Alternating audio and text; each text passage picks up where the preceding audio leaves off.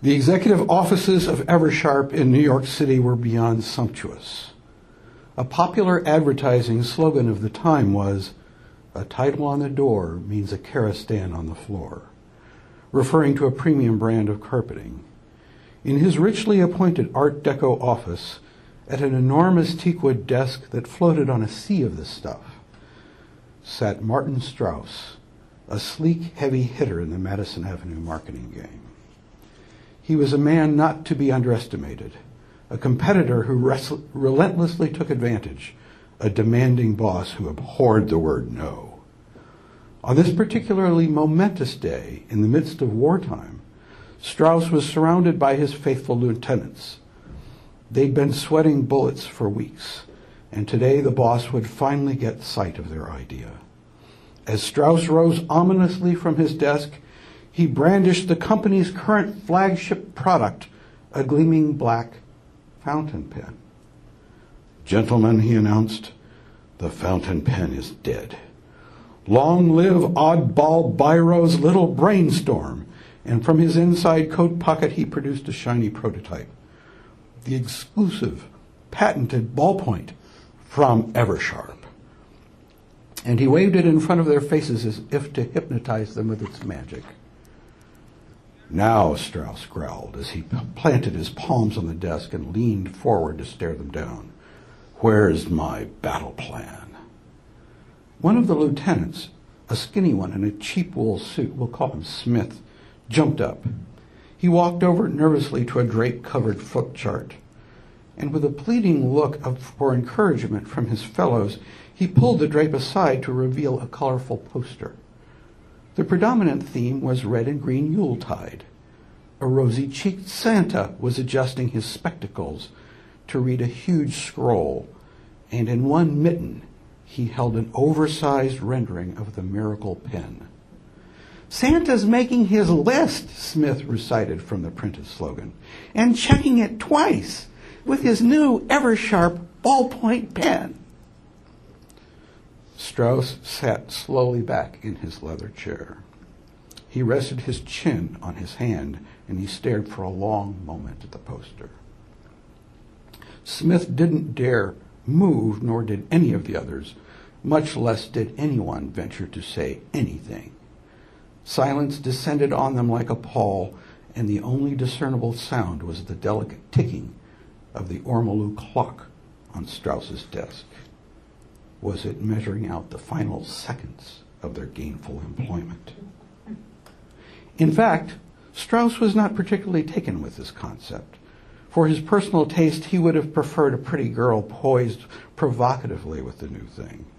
His prospects would be men, after all, returning vets, officers probably, who would be resuming their paper pushing white collar jobs. And for all the changes that had been wrought in the country in the last few years, prudishness was now old hat. The GIs had seen the seamy side of life, and these days a man could even tell a risque joke in mixed company. Billboards teased them with exposed gams, and there were no more flat chested movie stars.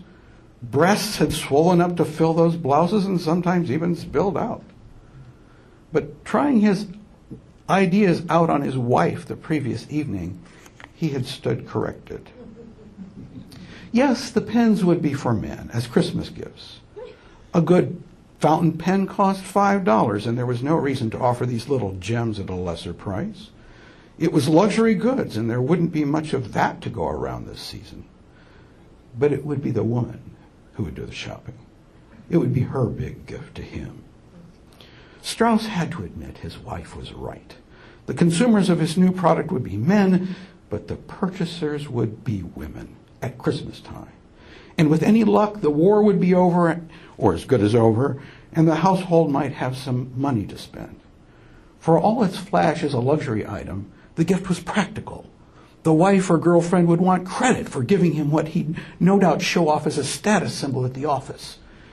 But she'd justify it to herself, thinking it was practical.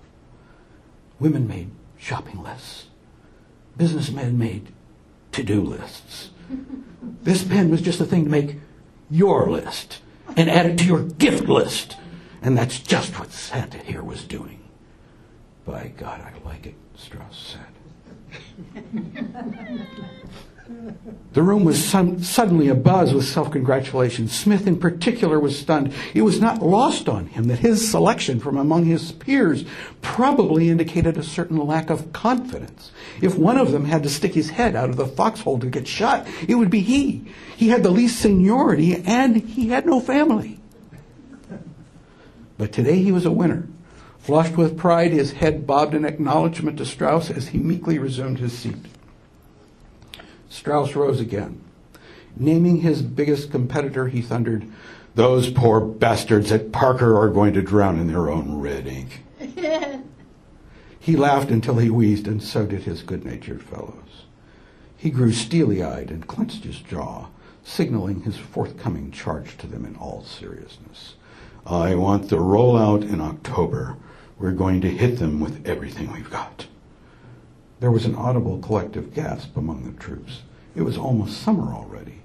There was no time. Certainly Strauss wouldn't be setting the target unless manufacturing could deliver.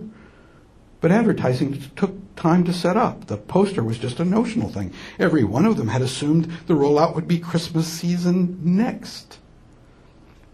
And ordinarily, retailers bought for Christmas no later than July. But this year was no ordinary year. For one thing, there were precious few consumer goods, not for lack of products, but due to shortages of materials. For another, there were all kinds of rumors that peace would break out suddenly and perhaps any time, and no one in retailing was prepared. But Strauss seemed undeterred. Men, he snarled, this is top secret until VE Day. Now, for the briefest moment, they feared he'd lost his grip. Victory in Europe had already been achieved last May. Did he mean the anniversary of VE Day next year? But how did that square with the October launch? Perhaps not surprisingly, not one of them asked for clarification. Amused by their perplexity, Strauss came around the desk. He dealt Smith a sound thwack on the back and exclaimed, Victory for Eversharp.